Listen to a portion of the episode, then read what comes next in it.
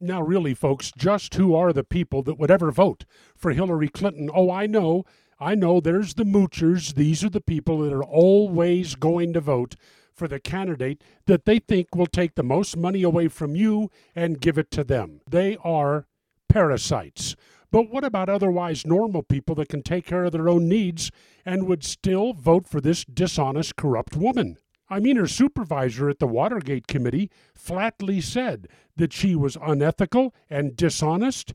She conspired to violate the Constitution, the rules of the House of Representatives, and the rules of confidentiality. And now we have the email scandal. Yep, she's going to have to turn over her private server and a thumb drive to the FBI.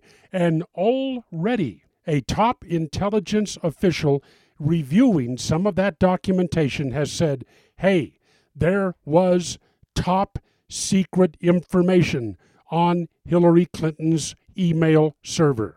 That, my friends, is a felony.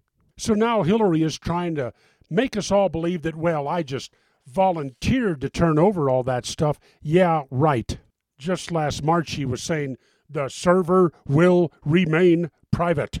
Also in March, she said there is no classified material on that server. That's changed now. She says there is no material marked as classified on that server. And guess what the investigators have found? Some of the classified material has had the markings saying that it was classified removed. Really? You people would vote for this hideously dishonest, corrupt politician? And in the Solomon Brothers traveling studio heading north out of the Rocky Mountains, this is Neal Boortz.